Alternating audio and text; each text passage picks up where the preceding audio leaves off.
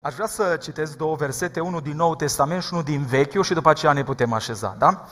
Uh, Ioan, capitolul 5, versetul 30 și mai apoi Psalmul 16, versetul 11. Uh, îmi place că trimiteți versete, cineva a spus și-a pus următoarea întrebare, nu versete, uh, întrebări, o zis, frate predicator, dependența ta care e? Vă promit că vă zic dacă facem o, o înțelegere că și voi sunteți sinceri în seara asta. Bun. Haideți ca să uh, citim aceste versete. Ioan, capitolul 5, uh, versetul 30 și după aceea Psalmul 16, versetul 11. Cuvântul Domnului spune așa. Domnul Isus zice, eu nu pot face nimic de la mine însumi judec după cum aud și judecata mea este dreaptă, pentru că nu caut să fac voia mea, ci voia Tatălui care m-a trimis. Dar ce îl făcea pe Domnul Isus să spună, mă, eu nu pot să fac nimic de la mine însumi, ci o concentrat tot, tot timpul pe Tatăl. Haideți să vedem un alt verset. Psalmul 16, versetul 11. O să, cred că l avem pe videoproiector, o să mă opresc după cuvântul feței tale și o să spunem cu toții ce urmează, da? Îmi vei arăta cărarea vieții. Înaintea feței tale sunt... Bun, mai spunem încă o dată că vreau să spunem mai tare, da? Îmi vei arăta cărarea vieții. Înaintea feței tale sunt bucurii nespuse și desfătări veșnice la dreapta ta. Asta e dependența. Amin. Domnul să ne ajute. Haideți să ne reașezăm. Mă bucur foarte mult că sunt împreună cu voi. Uh, pentru mine e onoare, un privilegiu. Uh, Văd o mare responsabilitate ceea ce urmează ca să vă spun și vreau să mulțumesc în mod special fratelui pastor Alin Nemeș care au avut încrederea să mă cheme. Mulțumesc mult, Domnul, să te binecuvinteze. Eram la conferința pastorală și între sesiuni și printre sesiuni și în timpul sesiunii îmi zicea, frate Călin, spune-mi, reușești? Și cum să spun că nu, am făcut tot posibilul și cu mare drag am venit, uh, mai ales că și fata noastră s-a mutat acum la Timișoara și o să vă spun ceva, o experiență pe care am avut-o cu ea, care sper să vă ajute pe unii dintre voi uh, în, în după masa asta. Vreau să-i salut și pe toți ceilalți frați păstori, Domnul să vă binecuvinteze, ca să nu omit pe niciunul, uh, nu reușesc să vă spun la toți numele, dar în mod special mă bucur uh, pentru uh, prietenul meu, suntem verișori, fratele păstor Nicu Crețu, mă bucur ca să ne vedem, Domnul să te binecuvinteze. Bun, am început că am zis că zic ceva despre o experiență. Probabil sunteți o parte dintre voi aici care vă puneți următoarea întrebare. Oare Dumnezeu are un plan cu viața mea? Oare se va întâmpla ceva? Oare um, are ceva Dumnezeu pregătit pentru mine? Sunteți pe aici de genul ăsta? Sau care să fi trecut așa prin momente grele, unul după altul și să vezi că nimica nu se întâmplă pentru, pentru tine. Uh, dacă Hana îmi permite, vreau să-i, să spun un pic din povestea ei. În urmă cu trei ani, uh, tatăl nostru, tatăl meu socru, a plecat la Domnul, deși noi ne-am rugat o săptămână la ore fixe, în timpul zilei și și în timpul nopții, ca să nu moară. Noi eram în Irlanda, el era aici. Împreună cu copiii și așa mai departe, vă dați seama prin ce cu copiii. Uh, cântările care le cântam acum nici nu mai vreau să le aud, care le-am cântat atunci, care se cântau atunci și le-am ascultat. Și nu s-a întâmplat, a murit. Pentru ea a fost extrem de greu, pentru că eu, ca slujitor, foarte mult mergeam la biserică și îmi cam neglijam familia și mult și pe ea. Dar socru m-a suplinit foarte mult. Și când a murit, a fost extrem de greu pentru ea. A fost primul moment greu. După ce a terminat liceul și m-am așteptat și și ea s-a așteptat să ia niște note ca să intre la medicină în Irlanda. Și n-a intrat. Uh, după aceea, după anul ăsta, undeva în martie, mi-a zis, tati, vreau ca să vin să dau la medicină în România, în martie și tu să ai examenul în iunie. Sunteți careva aici la medicină, în Timișoara? Mâinile sus. Nu-i nimeni la medicină? Nu-i nimeni, nu cred. Cum? Nu, chiar nu-i nimeni? Ok, bun. Acum, cum să înveți în trei luni ca să intri? Imposibil. Bineînțeles că a învățat zi și noapte, dar n-a intrat. Am mai aplicat cu un program uh, numit Românii de Pretutindeni, în care primii patru din Europa, cu notele cele mai mari la bacalaureat, intrau. Nu a fost nici acolo. Dar după patru zile merge la o biserică și la finalul programului vine cineva la ea și spune, uite te, te-am văzut. Uh, era așa îmbrăcată, uh, cum te îmbraci, mă rog, lejer, și vrei să intri într-o ambulanță și intrând acolo în ambulanță te-am văzut așa îmbrăcată ca o doctoriță, o zis. Dar ca să poți să intri, era o barieră care trebuia să o ridici și nu puteai nici cum ca să o ridici. Uh, spunea Domnul, eu voi ridica pentru tine, nu nicio problemă. Când am auzit, am zis, măi, sună bine, exact, punct ochic, punct lovic, dar e imposibil, că doar noi știm care e treaba. Și mă gândeam cine știe la anul ce se va mai întâmpla. Între timp, mă duc în America, acolo o conferință de familie, era vineri dimineața la ora 5, uh, m-am sculat mai repede cu vreo câteva ore, uh, m-am dus să-mi fac PowerPoint-ul pentru predică în baie cu lumina prinsă ca să nu o scol pe soție care dormea dimineața, era 5.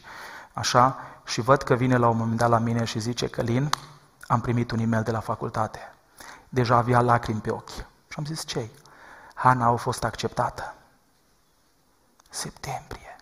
Știam că mai erau vreo două zile sau ceva să închidă listele. Noi doi plângeam în baie, am sunat-o pe ea în România, era seară. Ea plângea dincolo. Ce vreau să vă spun? Când Dumnezeu vrea să facă ceva pentru tine, indiferent prin ce voi treci, Dumnezeu va împlini lucrul acela pentru tine. Nu știu prin ce trece acum, nu știu de ce a trebuit și pentru cine a trebuit ca să spun lucrul acesta, dar ascultă-mă, ă, vorbeam și îmi spunea tati, da unde e Dumnezeu? Uite, faliment după faliment, probleme după probleme. Și l-am văzut, o astfel de experiență te resetează de sus până jos și zici, da, Dumnezeu e viu. Amen. Astăzi vom vorbi despre un subiect, ă, despre dependențe, despre adicții și aș vrea să-mi permiteți ca să îl discutăm din mai multe unghiuri. Aveți răbdare cu mine. Nu că voi fi lung, încerc să nu fiu lung, dar vreau să-l discutăm așa, cu cărțile pe față, destul de direct și să vedem puțin ce se poate face. Pentru că, din păcate, trăim într-o lume extrem de complicată în care tot mai mulți tineri se confruntă cu astfel de lucruri. Ok? Uh, și ca biserică trebuie ca să îl discutăm. Spunea la un moment dat John Eldridge, un autor pe care îl citesc, spune așa, povestea vieții tale și a mele este istoria unui lung și brutal atac asupra inimii noastre din partea unui dușman care știe ce putem deveni și frică de noi. De când ne naștem, există cineva pe urmele noastre care caută să ne pună la pământ ca să nu devenim ceea ce Dumnezeu a creat ca să devenim pentru că e frică de noi. Și într-un astfel de context, da, aș vrea să începem un pic călătoria noastră uh, în ceea ce privește subiectul acesta de adicții și aș vrea să fiți, am văzut multe mesaje care le trimiteți, unele sunt foarte funny, sunt ok, o să răspundem noi dintre ele, dar vă rog frumos pe baza a ceea ce auziți, dacă nu sunteți de acord cu ceva sau dacă aveți anumite nelămuriri, vă rog puneți întrebări și o să încercăm ca să răspundem la ele. De ce? Pentru că trăim o vreme în care adicțiile sunt uh, la un număr parcă inimaginabil. Mai nou, se sunt studii care spun că inclusiv adicția de vești noi cauzează dependențe la fel ca și mâncarea, ca și banii și chiar ca și drogurile. De aceea, pe telefon, tot timpul căutăm de news feeds, lucrurile care apar, creează o asemenea dependență încât poate să ajungă la uh, o astfel de uh, intensitate. Tot ceea ce vă spun, dacă sunteți unii care poate vă place să, să verificați aceste informații, vi, vi le pot da. Uh, și noul drog pe care și cu care ne confruntăm și în biserică și cu care se confruntă și lumea, aș vrea să vorbim deschis, este pornografia. Uh, Haideți să vă spun câteva statistici. Da? Site-ul principal la care nu vreau ca să-i dau numele, ca să nu dau nimănui uh, nicio curiozitate. Într-o lună a avut peste 2 miliarde de vizualizări, mai mult ca Instagram-ul, Netflix-ul, TikTok-ul și Pinterest-ul, într-o singură lună. Venitul lor este de peste un miliard de dolari. Doar în anul 2018 au avut peste 33 de miliarde de, de vizite, site-ul principal uh, uh, pornografic. Sunt câteva statistici făcute de o soră creștină din America care conduce un uh, centru de consiliere și în urma statisticilor ei, Catherine Lee, uh, spune următoarele. 90% dintre copii între 4 și 10 ani încep să vizioneze pornografie. Între 8 și 10 ani, 90%. Bărbații au șanse cu 300% să aibă relații extramaritale dacă se uită la pornografie. 56, și ascultați puțin aici, 56 din divorțuri sunt datorate faptului că cel puțin un partener consumă pornografie. 56. Acum bun, vă rog frumos, înțelegeți-mă. Nu-i de joacă, da? E complicată treaba, o să vedeți că e mai complicată decât numai hotărăște-te astăzi să nu te mai uiți la pornografie. E mult mai complicată. Da? Deci dacă mai mult de 50% din divorțuri sunt din cauza că un partener consumă pornografie și dacă deja consumul de pornografie începe de la 8 ani, ce șanse au tinerii din biserica noastră? Te poți căsători cu un băiat, te poți căsători cu o fată care consumă uh, astfel de, sau este dependent de o astfel de problemă. Avem șanse foarte mari la divorțuri, extrem de mari. Și astăzi tot mai multe provocări avem în, în, în sensul ăsta. Da? Așa că trebuie să ne asumăm o responsabilitate extrem, extrem de mare. Și o ultimă statistică, pentru că știu că le știți și nu, dar am vrut doar așa ca să ne trezim puțin toți. În 2006, industria porn a generat un profit mai mare decât Microsoft, Google, Amazon, eBay, Yahoo, Apple și Netflix, toate împreună, în contextul în care 90% din, din, a, din uh, posibilitatea de a accesa pornii pe gratis. Vă dați seama? E complicată treaba. Și o să vedeți puțin de ce unii ajung aici și de ce unii nu ajung. Și de ce la unii mai greu și la alții nu e așa de greu. Și trebuie să fim deschiși în biserică să vorbim despre lucrurile acestea. Uh, am pregătit pentru voi, uh, înainte de a intra puțin în, în câteva subiecte și mai apoi uh, să vedem partea spirituală, uitați puțin cum arată un creier normal, care nu are nicio adicție. Hai să-l punem acolo sus. Așa arată un creier sănătos. Uitați cum arată un creier care e dependent de alcool. E doar o dependență, dar uh, uh disfuncționalitățile din creier și tot cum arată la un brain scan făcut de un frate de al nostru care a, a făcut peste 200 de mii de brain scanuri numit Daniel Amen, care îi poate the leading voice sau poate cea mai importantă figură în lumea uh, scanurilor pe creier. Uitați cum arată un creier dependent de alcool. Nu vorbim numai de parte spirituală, vorbim deja despre cum impactează o dependență creierul uman. Și atunci când trebuie să-i ajutăm pe oameni, când trebuie să-i ajutăm pe, uh, pe tineri, trebuie să înțelegem că nu e doar aspectul spiritual, este și aspectul acesta biologic. Uitați cum arată un astfel de creier. Da? Bun. Uh, dacă avem acum o privire puțin uh, mai clară la, la provocările acestea, haideți să vedem puțin de ce este important acest subiect. Păi, în primul rând, e important, văd că sunt toate întrebările acolo, ok, cred că merg una după alta, dacă nu, uh, e ok. Prima întrebare e de ce e important acest subiect? Pentru că distruge viața spirituală, îndepărtează pe mulți tineri din biserică. Vin tineri, se roagă. Uh, simt prezența lui Dumnezeu. Dumnezeu iubește, au o relație cu Dumnezeu, dar au o problemă atât de complicată numită adicție. Da? și nu mai vin la biserică din cauza vinovăției, nu mai slujesc din cauza uh, rușinii și așa mai departe. După cum am spus, distruge familiile și relațiile. Și mai mult de orice, de multe ori uh, dependențele sunt traseele sigure pentru sinucideri. Știți ce s-a întâmplat în 9-11, în 9 septembrie 2001? Știți, nu?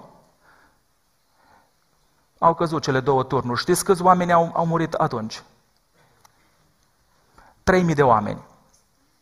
Dar uitați ce spun statisticile astăzi. Tot la trei săptămâni avem în America un 9 septembrie în ce privește numărul morților de droguri. Deci tot la trei săptămâni mor același număr de oameni care au murit în 9 septembrie din cauza supradozei de droguri. Și aș vrea să vă spun că nu vorbim lucruri străine. Avem probleme, avem probleme cu tineri care ajung în astfel de situații și problema e că ne vom confrunta mai mult cu astfel de situații. Și o abordare simplistă nu ajută absolut deloc, ci trebuie o abordare uh, mai complexă. De ce acum această, acest subiect este mai prevalent ca niciodată? De ce îl întâlnim mai mult ca niciodată?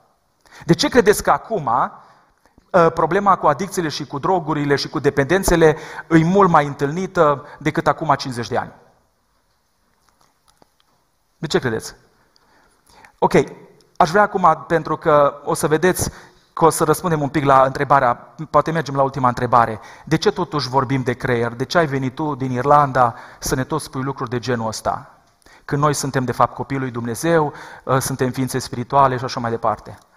Pentru că eu dacă vă rog să-mi faceți cu mâna, dar nu vă puteți folosi mâinile, da? Așa că nu face sens, nu puteți face cu mâna dacă nu vă puteți folosi mâinile. La fel, noi nu putem auzi, noi nu putem interacționa cu Dumnezeu, noi nu putem să avem o relație cu Dumnezeu dacă creierul nostru nu ne ajută. Da? Și atunci aș vrea ca să uh, înțelegem lucrul acesta. Ce se întâmplă, dragii mei? Un lucru pe care aș vrea ca să-l înțelegem este următorul. S-a descoperit în urmă cu 15 ani faptul că în aceeași parte a creierului, unde este plăcerea, este și durerea. Ascultați-mă foarte bine. Și de fiecare dată când cineva merge la plăcere, să caute plăcere, indiferent ce aia, o ciocolată, o pornografie sau așa mai departe, creierul a fost făcut de Dumnezeu ca să apese pe durere și să ne aducă în balanță. Și în ultimii 15 ani, accesul, anonimatul și proximitatea la plăcere a crescut ca niciodată. Astăzi mă scol de dimineață, iau telefonul și bag în mine plăcere din prima secundă. Și după câteva momente mă simt stresat, iritabil și nervos. Și mă duc și mă cer cu copiii și mă duc și mă cer cu soția. De ce? Pentru că stau în durere, sunt într-o durere. De aceea avem foarte multe anxietăți și depresie astăzi. De fiecare dată când mergi la plăcere, trebuie să simți din nou durere. Și din cauza că mergem foarte mult la plăcere, simțim extrem de multă durere. Și într-un astfel de context, ajungem să ducem lupte spirituale și încercăm să facem față tot mai mult și uite-te că nu reușim. Dar uitați, aș vrea să vă dau un verset despre Domnul Isus. Domnul Isus uh, se vorbește despre el în 1 Petru, capitolul 4, cu versetul 1, spune așa. Astfel, dar, fiindcă Hristos a pătrimit în trup, înarmați-vă și voi cu același fel de gândire, căci cel ce a pătimit în trup a sfârșit-o cu păcatul. Știți ce vrea să ne spun aici cuvântul Domnului? Că durerea este unul din factorii care ne duce la păcat. Și Domnul Isus Hristos a suferit în trup orice durere și nicio durere nu l-a împins la păcat. De cele mai multe ori durerea este cauza păcatului. Și Domnul Isus Hristos este modelul prin care putem învăța ce putem ca să facem ca să nu ajungem la păcat. Așadar, înțelegând puțin câteva lucruri, Haideți acum să mergem la al doilea punct pe care vreau să vi-l zic. Haideți să înțelegem puțin adicțiile acestea. Da? Uh, primul gând pe care vreau ca să vi-l spun este că toți ne naștem cu predispoziții către frică. În Genesa, capitolul 3, cu versetul 10, spune că la un moment dat Adam, uh, Domnul a întrebat unde ești și Adam i-a spus, mi-a fost frică, pentru că am fost gol și m-am ascuns. Da? Toți ne naștem cu predispoziții către frică. Așa este motivatorul creierului nostru. Da? Și din cauza că avem frica aceasta cu care ne naștem, unii căutăm plăcere, alții căutăm să plăcem oamenilor, alții căutăm să performăm. M-ați întrebat pe mine care una din adicțiile mele. care le-am avut, hai să zicem așa, că încerc să scap de ele tot mai mult și tot mai mult. Știți care a fost una din adicțiile mele? Să fiu cât de bun pot în ce fac. Mi-a dat atitudinea asta, comportamentul ăsta a fi cât de bun, mi-a dat mai multă bucurie decât Domnul Isus. Și aici noi mulți ne găsim, asta e o adicție modernă. Și unii zic, dar stai un pic că nu văd nimic a greșit. Ba da, știi care e problema? Dacă îți dă mai multă bucurie performanța decât Isus, e o problemă, e o adicție. Și eu sunt convins că fiecare în această zi avem la ce să renunțăm ca să fim liberi și să începem să cântăm. Eu m-am uitat așa pe video și am spus la fratele Alin și a zis, mă, eu nu judec pe nimeni, dar uite, era cântarea asta, stânca mea e Hristos. Și am văzut mulți prieteni băieți de aici care se uitau așa și nu cântau nimic. Și mă gândeam, măi, nu judec pe nimeni, dar oare de ce n-ar cânta cineva refrenul ăsta? Știți de ce? Că avem adicție. Nu Isus este bucuria mea. Pentru că dacă El ar fi bucuria mea cea mai mare, se citea să psalm și n-am găsit psalm, nu știu, 70 și cât, 73. Domnul, ce, se, ce, ce, ce scrie acolo? Domnul este ce? Plăcerea mea. Nu ascultă-mă, orice lucru care îți dă bucurie sau plăcere mai mare decât Isus e o adicție. Și orice adicție te duce pe drumul ei. Și de aceea inima noastră nu mai tresaltă. De aceea nu-L mai simțim pe Dumnezeu. Pentru că avem și adicții moderne. Asta a fost una din adicțiile mele. Haideți să vă mai spun una. Cititul și să citesc cât mai mult și să aflu cât mai mult. Așa de mult citeam, iertați-mă, că în oricare încăpere din casă mergeam, mergeam cu cartea după mine. Așa de mult, de, așa de mult îmi plăcea ca să citesc. Și mi-am dat seama că informațiile noi și cititul îmi dădea cea mai mare bucurie. Până într-o zi m-am trezit și am zis că ceva nu e ok cu mine. Mai este un psalm unde spune, voi face din tine bucuria și până n-ajungem acolo, ascultați-mă. Până n-ajungem acolo, n-am ajuns unde trebuie. Da, deci, de, a, de aceea spune Eclesiastul un, la un moment dat, mai bine într-o casă de jale decât una de petrecere, că de cele mai multe ori noi căutăm plăcerea, căutând să evităm durerea din sufletul nostru. Doi, ă, de multe ori, deci următorul pas este că creștem adunând durere. În primul rând, creierul nostru tot timpul va merge către frică, către negativ. Trebuie să știm asta, da? Ă, creștem adunând durere. Spune clar în Ioan 16 cu 3, în lume veți avea necazuri și clar, toți am trecut prin momente complicate, da? Uh, se vorbește foarte mult și auzeam acum un predicator care repede a aruncat cuvântul ăsta. Ce, domnule, atâtea traume? Ce, domnule, atâtea traume? Și aruncăm așa cuvinte noi, ca să părem noi interesanți. Dar noi nu știm că cei care astăzi sunt în adicțiile cele mai grele e pentru că au avut traume cele mai grele. Și asta e foarte important ca să știm. Pentru că spunea cineva, orice adicție începe în suferință și se termină în suferință. Notați asta. Orice adicție începe în suferință și se termină în suferință. Uh, ce o traumă înseamnă să suferi singur, fiind copleșit de durere. Și pentru că am trecut prin viață, de obicei, cam trei traume așa prin care am trecut unii dintre noi. Prima traumă e absența lucrurilor bune. Și asta e trauma mult la noi la pocăiți. Nu toți am fost, iertați-mă, abuzați. Nu toți. Verbal, emoțional, sper cât mai puțin fizic, deși s-a întâmplat foarte mult și din păcate auzim tot mai mult și din cealaltă parte, abuz sexual. Asta e a doua categorie de traume. Abuzurile, lucrurile rele care ni s-au întâmplat. Dar știți care e prima? Lucrurile bune care nu ni s-au dat n-am fost ca băieți afirmați de tata nostru.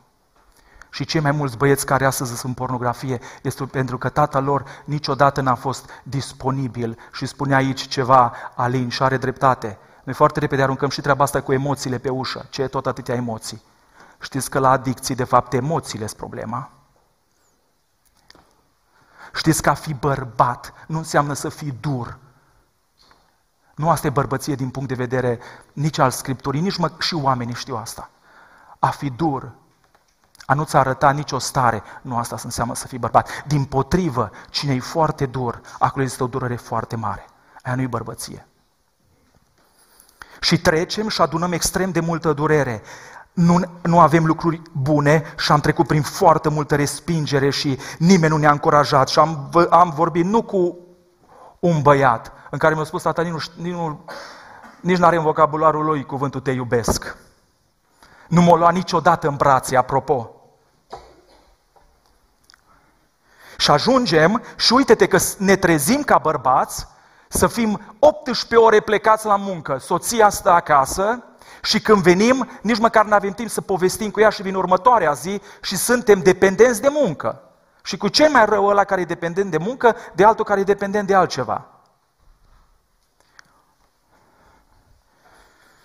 Nu vreau să intru acum în toate detaliile, că îmi dau seama că poate nu suntem la o oră cea mai potrivită în care să vă spun neapărat toate detaliile creierului, dar aș vrea să vă spun că undeva în partea dreaptă a creierului, care este creierul emoțional și relațional, se strânge toată această durere și la un moment dat, într-o zi, nu mai putem ca să o ținem sub control și mergem la adicții din cauza asta. Partea aceasta dreaptă a creierului este partea care funcționează mai repede ca și partea stângă care îi responsabilă cu informațiile. Și așa se creează tot felul de pofte intense ca să poată să fie liniștită acea durere. 3. În tot procesul acesta e și cel rău. Cu cât suferim, știți când atacă cel mai tare diavolul? În durere. Nu uitați, durerea e terenul fertil pentru atacurile diavolului. Știți de ce? Pentru că diavolul zice, acum simte, acum vin și pun sămânța. Și nu uitați, știți ce am spus prima frază? El, de când ne naștem, este pe urmele noastre ca să pună minciunile lui. Uite ce spune Ioan, capitolul 8, cu versetul 44. El de la început a fost un ucigaș și nu stă în adevăr. Ori de câte ori spune o minciună, vorbește din ale lui, pentru că el este mincinos și este tatăl minciunii. Eu aș putea să vă spun din viața mea, haideți că vă spun numai una. Eu am mai spus-o, dar pentru cei ce n-ați auzit-o. Uh, eram copil și am luat o jucărie de la grădiniță, eram în Târgu Mureș și am dus-o acasă. Erau alea care se băgau, nu mai știu, ca un fel de Lego din la vechi, vechi, nu mai țin minte cum îi zice. Așa. Și am venit a doua zi și profesoara m-a speriat și mi-a spus că cheamă poliția. În momentul așa, a venit peste mine o stare, m-am blocat emoțional, o traumă pur și simplu, a fost un abuz verbal și emoțional și din momentul ăla n-am mai putut să vorbesc normal, am fost un bâlbâit. Și atunci a început, a început diavolul să mintă sufletul meu. Eu nu pot, eu nu știu, eu nu voi putea niciodată să fac ceva în viață. Și de fiecare dată când sunt în fața unui lucru pe care să-l fac, aceleași voci îmi vin în cap. Nu poți, nu știi, nu poți, nu știi. Pentru că diavolul întotdeauna este interesat pe durere să vină să ne mintă, să ne lege, să ne țină robi și blocați, dacă se poate, chiar și în biserică. Și acum imaginează următorul lucru. Ai un creier care prin default merge către frică, ai adunat dureri în sufletul tău, care cele mai multe îs la bază de subconștient, îs și minciunile diavolului care te țin și într-un astfel de context, care e soluția? Punctul 4. Nu mai suportăm și mergem la ceva ce ne dă plăcere. Și uite, acum toate sunt aproape, accesibile și sub anonimat. Spune Ioan, nu iubiți lumea, nici lucrurile din lume. Tot ce este în lume, pofta firii, pofta ochilor, nu, eh, vine de la uh, lăudărșina vieții, nu vine de la Tatăl. Uh, dragii mei, uitați ce se întâmplă în creierul unui tânăr care se luptă cu adicții undeva în spatele ochiului drept, este ceea ce numim noi logică, ochiului stâng, este ceea ce numim noi logică. În momentul când durerea e extrem de intensă, nu mai poate gândi rațional, nu-și mai poate folosi memoria experimentală, toată activitatea ajunge în ceea ce se numește amigdala creierului, care de fapt încearcă să ne țină în pericol tot timpul și durerea atât de mare îi, încât singurul lucru care mai poate atunci să ne scoată este plăcerea. Nu mai ai acces la logică, nu mai ai acces la partea experimentală, ești într-o stare de suferință alarmantă și atunci mergi la ceea ce obișnuiai să mergi. Și așa ajung tineri care știu Biblia, vorbeam cu Nicu pe mașină, tineri care știu Biblia, tineri care îți spun toate versetele și care sunt adicții. Oameni vestitori de Evanghelie, care îți explică teologia și suveranitatea lui Dumnezeu și îți spun, îți dau răspunsuri la cele mai complicate întrebări. Și ei trăiesc duplicitar într-o adicție. Avem exemple inclusiv la nivel mondial. Minți briliante și trăiau în, în adicții și în păcate continue. Da? Și dezvoltăm ceea ce, haideți să dau eu acum un nume, mergem către anumite comportamente, evenimente, experiențe, oameni sau substanțe. Le-am numit CEOs. Experiențe, comportamente, evenimente, experiențe, oameni sau substanțe. Mergem la mâncare, mergem în fața unui ecran, alții care au trecut prin traume foarte mari uh, au o viață sexuală uh, în afara limitelor lui Dumnezeu, la alcool, alții stau toată ziua la muncă, alții uh, îi interesează doar banii și auziți aici trei de P, dependențe, putere, profit și poziție. Oameni dependenți de putere, de profit și de poziție. Astea sunt dependențe.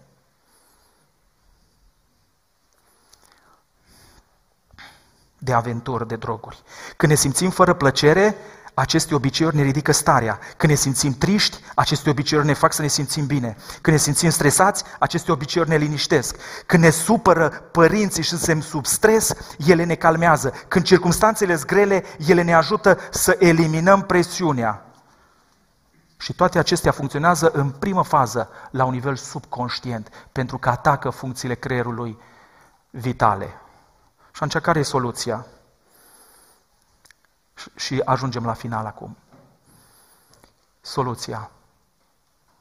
Primul lucru, eu aș vrea să vă citesc un verset care aș vrea ca să vă rămână la toți. Știți că ultimele cuvinte sunt foarte, foarte importante. Pavel, la un moment dat, își termină uh, scrierile din Corinteni cu un verset pe care vă știți foarte bine. 2 Corinteni, capitolul 13, cu versetul 14, spune așa, Harul Domnului Isus Hristos, Vă știți, dragostea Tatălui și împărtășia sau părtășia Sfântului Duh să fie cu voi cu... Care e cuvântul acolo? Toți, da? Sunt trei soluții ca să trecem de la dependențe, care e complicat, și o să vedeți de ce, la dependența de Dumnezeu. Primul, trebuie să experimentăm harul. Trebuie să experimentăm. Ați auzit despre har, nu? Harul. Uh, în ebraică este cuvântul canun sau care se derivă din cuvântul ken, care înseamnă un dar ce dat din motivația faptului că cineva își găsește plăcere de a fi cu tine. Ești special în ochii lui. Ăsta e har. E un dar nemeritat, e un dar prin care cineva spune, tu ești special pentru mine. În Noul Testament, cuvântul har este cuvântul caris, și un autor, un teolog pe nume John Barclay, în cartea lui Paul and the Gift, Paul și Darul, da, Pavel și Darul, explică foarte, cuvânt, foarte frumos cuvântul acesta, caris. Cuvântul caris nu e un cuvânt pe care Pavel l-a descoperit, har. E un cuvânt care era cu mii de ani înainte, grecii prima dată îl foloseau. Și după aceea l-au luat romanii. Și reprezenta un dar pe care tu îl trimiți la cineva un dar nemeritat pe care tu îl trimiteai, prin care vroiai o relație cu el. Și când omul primea darul de la tine, zicea, mă, dacă eu primesc darul ăsta, înseamnă că eu uh, îmi dau acordul să intru în relație cu persoana asta. Nemeritat, un dar nemeritat, o relație specială. Reprezintă scopul meu de a intra într-o relație cu tine.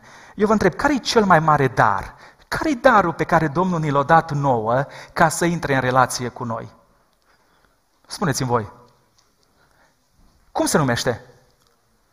Care-i darul? Isus Hristos. Nu, acum ascultați-mă. Isus Hristos este darul lui Dumnezeu, este harul lui Dumnezeu prin care ne invită într-o relație cu El. A fi, dragii mei, harul este mult mai mult doar ceva pentru salvarea noastră, este pentru relația noastră cu Dumnezeu. Spunea cineva, darul este, harul este darul lui Dumnezeu intențional și nemeritat de a avea o relație cu El ca și copii, ca și copii ai Lui speciali și favoriți. Credeți că Dumnezeu își dorește din toată inima o relație cu noi? Credeți bun? Credeți că El ne vede speciali?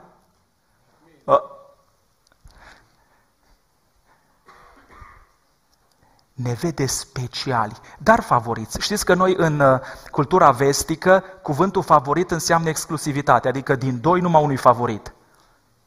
Dar în cultura biblică înseamnă egalitate.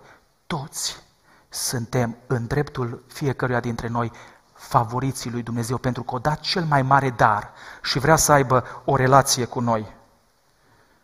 Uh, haideți să vă spun ceva. Știți care e cea mai mare nevoie a noastră?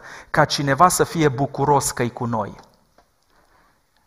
Dacă ar fi să te întreb acum, nu ascultați-mă, dacă ar fi să te întreb, care e persoana în prezența căruia simți că el sau ea e bucuros că e cu tine? Dar nu zâmbet social, știți că sunt două feluri de zâmbeturi. Este un zâmbet din inimă sau zâmbeturi sociale. Când ai fost ultima dată în prezența cuiva care ai simțit că e bucuros că e cu tine? Acum numai un pic, așteaptă. Cuvântul har și bucurie are aceeași rădăcină. Caris și cara. Astea sunt două lucruri care sunt inseparabile. Când cineva îți dă har și te cheamă într-o relație, ceva nemeritat, să intri în relație, el e bucuros că e cu tine. Ești, știi ce înseamnă să fii bucuros că ești cu cineva? Să fii lumina ochilor cuiva. Cea mai mare nevoie a copilului când se naște îi să fie lumina ochilor mamei și a tatălui. Știți când ne aducem copii la binecuvântare și zicem, Domnul să te binecuvinteze și să te păzească. Domnul să facă ce? Știau evreii ce știau. Domnul să-și înalțe fața peste tine, acolo reprezenta pe preot care se uita cu atâta admirație la copil.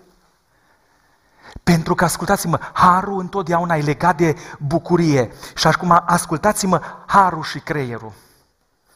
De fiecare dată când ești special în ochii cuiva, adică cineva îți dă harul acesta și simți că e bucuros că e cu tine, în mai puțin de 40 de milisecunde, în creierul tău știi ce se elimină? Dopamină. Și în momentul, deci mai repede decât gândul conștient, când cineva e bucuros că e cu tine, mai repede decât gândul conștient se elimină uh, ceea ce toți caută în, în adicții, dopamina, se elimină dopamina și tu fără să-ți dai seama, pentru că tu simți bucuria, tu îi zâmbești înapoi. Și și el se bucură. Și și tu te bucuri și și cealaltă persoană se bucură. Nu, acum ascultați-mă. Dacă cineva care e dependent de la droguri până la pornografie. Are o persoană care e bucuros că e cu ea. Omul ăla stă în prezența lui, acelei persoane și nu-și mai aduce aminte de, dopamin, de, de drog. Dacă tu stai cu un om care e dependent, cu băiatul ăla când vrei să-l ajuți să, să te întâlnești cu el și te sună și zice, uite de care e treaba, uh, am o problemă, care e problema? Uite-te, de 10 ani eu sunt pornografie. Ok, hai să ne întâlnim. Înainte să-i spui orice, îl vezi prin ochii cerului. Cu bucurie, cu har și cu bucurie. În momentul ăla, în creierul lui, în sufletul lui, se elimină ceea ce el are cea mai mare nevoie. Și acum ascultați-mă, când o persoană ca asta mai are încă un prieten, mai are încă un prieten, mai are un grup de prieteni, începe să experimenteze ce înseamnă cu adevărat har și bucurie. Îl trimiți acasă și zice acum, stai în prezența lui Dumnezeu. Păi și ce să fac în prezența lui Dumnezeu? Păi uite ce spune uh, Scriptura, înaintea feței tale ce sunt? Spuneți-mi, bucurii nespuse. În Psalmul 34, când îți întorci privirile spre El, ce se întâmplă? Te luminezi de bucurie și nu ți se umple fața de rușine. Domnul Iisus spune, v-am spus aceste lucruri ca bucuria mea să rămână în voi și bucuria voastră să fie de plină. Nemia spunea, bucuria Domnului este... ce e bucuria Domnului? Tăria noastră. Acum dați-mi voie să fac o afirmație și să spun așa. Trebuie să crească bucuria în sufletul celui care îi în adicții, ca să depășească mărimea durerii care în el și astfel relațiile harului să fie mai dorit decât zahărul, pornografia și drogurile. Trebuie să crească relațiile harului și a bucuriei, mai mult decât durerea care eu l-o asimilat-o. În așa fel încât acestea lucruri, aceste relații să fie mai, mai puternice, mai de dorit decât mâncarea, decât pornografia, puterea, profitul sau poziția. De aceea avem nevoie în primul rând de har. Și vreau să vă spun ceva, sunt unii în biserică aici care nu au avut niciodată parte de relații pline de har și nici nu poți simți harul lui Dumnezeu. Nu-l poți simți. Ăștia au nevoie de prieteni care să aducă harul lui Dumnezeu în viața lor, ca mai apoi omul ăsta să-l poată simți și harul lui Dumnezeu. De aceea spune Scriptura, harul ne învață să o rupem cu păgânătatea și cu poftele lumești. Când știi că ești special în ochii lui Dumnezeu, atunci renunți și cu asta, și cu cealaltă, și cu cealaltă. Apropo, cuvântul învață acolo e cuvântul paideo, care înseamnă a uceniciza. Harul ne ucenicizează, ne învață. Per, relația personală plină de har cu Dumnezeu ne învață cum să le lăsăm toate celelalte. Doi, să experimentăm, mergem la ultimul slide, să experimentăm, după ce experimentăm harul, experimentăm relația, tat, relația Uh, dragostea Tatălui. S-a spus ceva aici și vreau să mai spun și eu. Um, sunt cei mai mulți care ajung în dependențe e că n-au experimentat afecțiunea. Și rănile tatălui din familie sunt răni adânci. Dar dacă vă aduceți aminte de fiul risipitor, înainte ca tatăl să spună ceva ce-a făcut, S-a întors fiul risipitor acasă, înainte ca tatăl să-i spună ceva, sau și fiul să spună ce s-a întâmplat. L-a luat în brațe. Și l-a sărutat murdar fiind.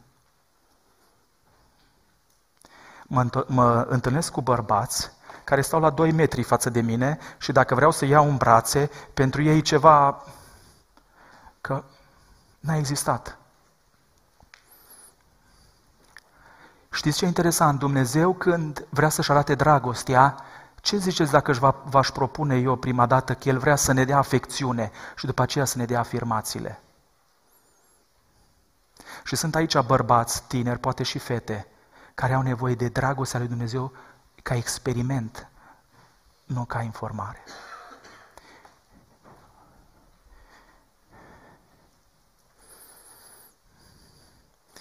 Uh, eram într-o tabără și la final era un timp de mărturie și a venit o fată. Și a zis, vreau să aduc o mărturie. Era într-o altă țară în Europa. Și a zis, înainte să vin aici în tabără, am fost într-o altă tabără în România și Domnul mi-a vorbit și a zis, a avut cineva o vedenie cu privire la mine, că era așa în sufletul meu, ca o pată neagră.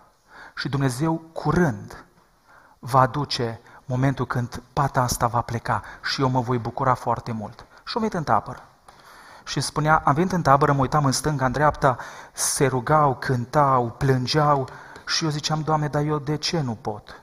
Eu de ce nu pot?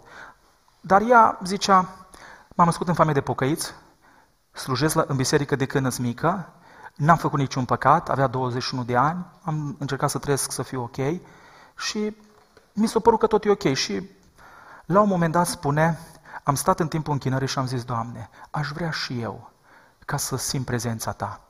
Și la un moment dat spune, ochii mei s-au dus pe o Biblie mică acolo jos. Și pe Biblia aceea scria în engleză, God loves you unconditionally. Dumnezeu te iubește necondiționat. Și a zis, în momentul acela a venit prezența lui Dumnezeu și pentru prima oară am realizat că eu sunt iubită. În biserică de 21 de ani n-a avut nicio experiență a dragostei. M-am uitat la ea și am stat un pic să-mi aduc aminte, într-adevăr era cea mai bună organizatoare în grup. Era cea mai tough girl, adică fată puternică. Avea răspunsuri, știa, știa ce trebuie să facă, era tot timpul, era îmbrăcată bine. Niciodată, de fapt, n-a avut experiența a fi iubită necondiționat. Și spunea, prin Duhul Sfânt, acele versete mi-au deschis inima și plângea acolo în față și mă uitam și ziceam, Doamne, într-adevăr se poate. Se poate să nu, niciodată să simți dragostea lui Dumnezeu, să o ai experiența dragostei lui Dumnezeu. Și trei, avem nevoie de har ca să ne vedem cum ne vede Dumnezeu. Avem nevoie de afecțiunea, de dragostea lui Dumnezeu care să ne dea ceea ce de fapt ni s-a luat în viață. Și în ultimul rând, avem nevoie să experimentăm părtășia Sfântului Duh. Haideți să vă spun ceva, o să mă fac puțin mai vulnerabil cu voi aici. Uh, dar înainte de aceasta, eu am citit versetul ăsta din Ioan, capitolul 5, unde spune Domnul Iisus, eu nu pot să fac nimic de la mine însumi. Păi nu sună asta un fel de dependență? Era, era cel mai deși spune undeva Pavel că el a fost răstignit prin slăbiciune, zice, eu nu pot să fac nimic de la mine însumi. Nimic. Adică eu tot ce fac îs atât de dependent de Tatăl, încât eu nu pot să fac nimic. Între mine și Tatăl e așa o conexie. Și tot la un moment dat Domnul Iisus spune, vreau și voi să înțelegeți lucrul acesta. Vă voi da un alt mângâietor care va fi cu voi și în voi. Îl avem pe Duhul Sfânt al lui Dumnezeu, care, spune Scriptura, că vine și locuiește noi și Pavel spune că se lipește de noi. Știți că spune asta Pavel? Zice, cei care s-au lipit de Domnul sunt un singur Duh cu, cu El. Ce atașament! Și ascultați-mă, când eu sunt conștient că sunt unit cu Duhul Sfânt și mi-aduc aminte asta în fiecare moment și îi mulțumesc și trăiesc în uniunea asta și în conștiența asta.